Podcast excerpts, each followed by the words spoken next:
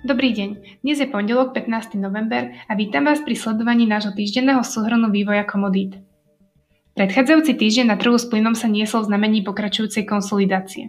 Ročný produkt na plyne si pripísal síce len 0,6%, no treba však dodať, že kritická situácia zatiaľ nie je za nami, keďže intraday volatilita nadalej dosahuje štvornásobné hodnoty v porovnaní s prvým polrokom tohto roka.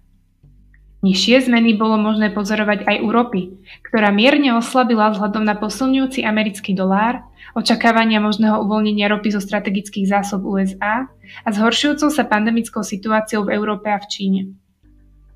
Uhlie spomalilo svoj pokles po stabilizácii situácie na čínskom trhu, kde sa výrazne zvyšila domáca ponuka a už nedochádza k racionalizácii dodávok elektrickej energie. Prudký prepad cien sa pritom zastavil na úrovni určenej čínskymi úradmi. Rastový týždeň majú za sebou aj ceny emisných povoleniek. Dôvodom má byť najmä zvýšená aktivita na trhu s opciami a technicky ladené obchodovanie. Cena elektriny počas minulého týždňa sledovala pohyb plynu a týždeň zakončila s minimálnymi zmenami. Na trhu s plynom bola najväčšia pozornosť nasmerovaná na vývoj ruských dodávok do Európy. Očakávania silnejších dodávok z Ruska, ktoré už dávnejšie naznačil Vladimír Putin, sa materializovali len čiastočne. Keď toky plynu z Ruska medzitýždenne vzrástli o 28% na 2,9 terawatt hodiny denne. Stále však boli výrazne nižšie ako 3,9 terawatt hodiny denne, ktoré do Európy tiekli cez kapušany Jamal a Nord Stream v novembri minulého roka.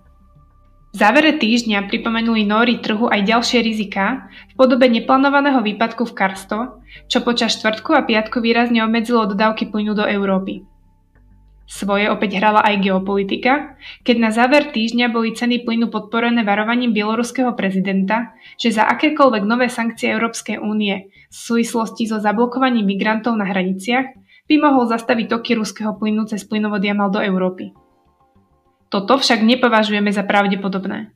Za aktuálnou stabilizáciou cien vidíme aj silné dodávky LNG, ktoré dosahujú úroveň 2,5 TWh denne, čo je najviac od maja tohto roku. Ani tieto dodávky však nie sú schopné zabraniť silnej ťažbe z európskych zásobníkov, ktoré sú 5% nad 5-ročným priemerom.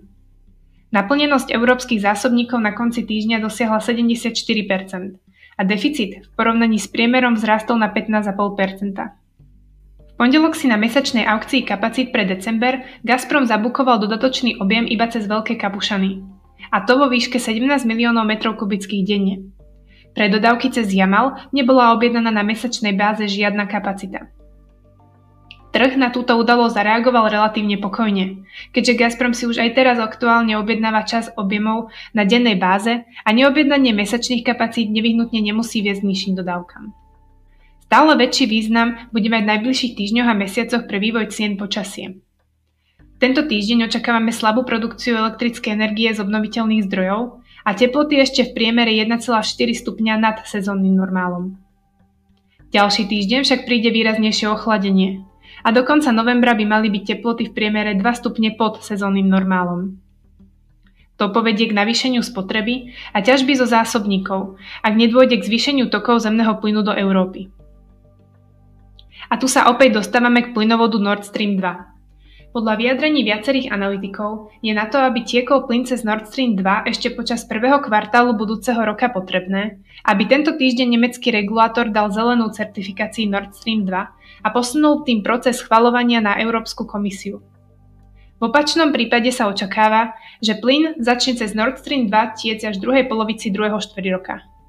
Na európskom trhu so zemným plynom nás tak čaká opäť zaujímavý týždeň. Prajme vám jeho úspešné zvládnutie a tešíme sa na vás aj nasledujúci pondelok.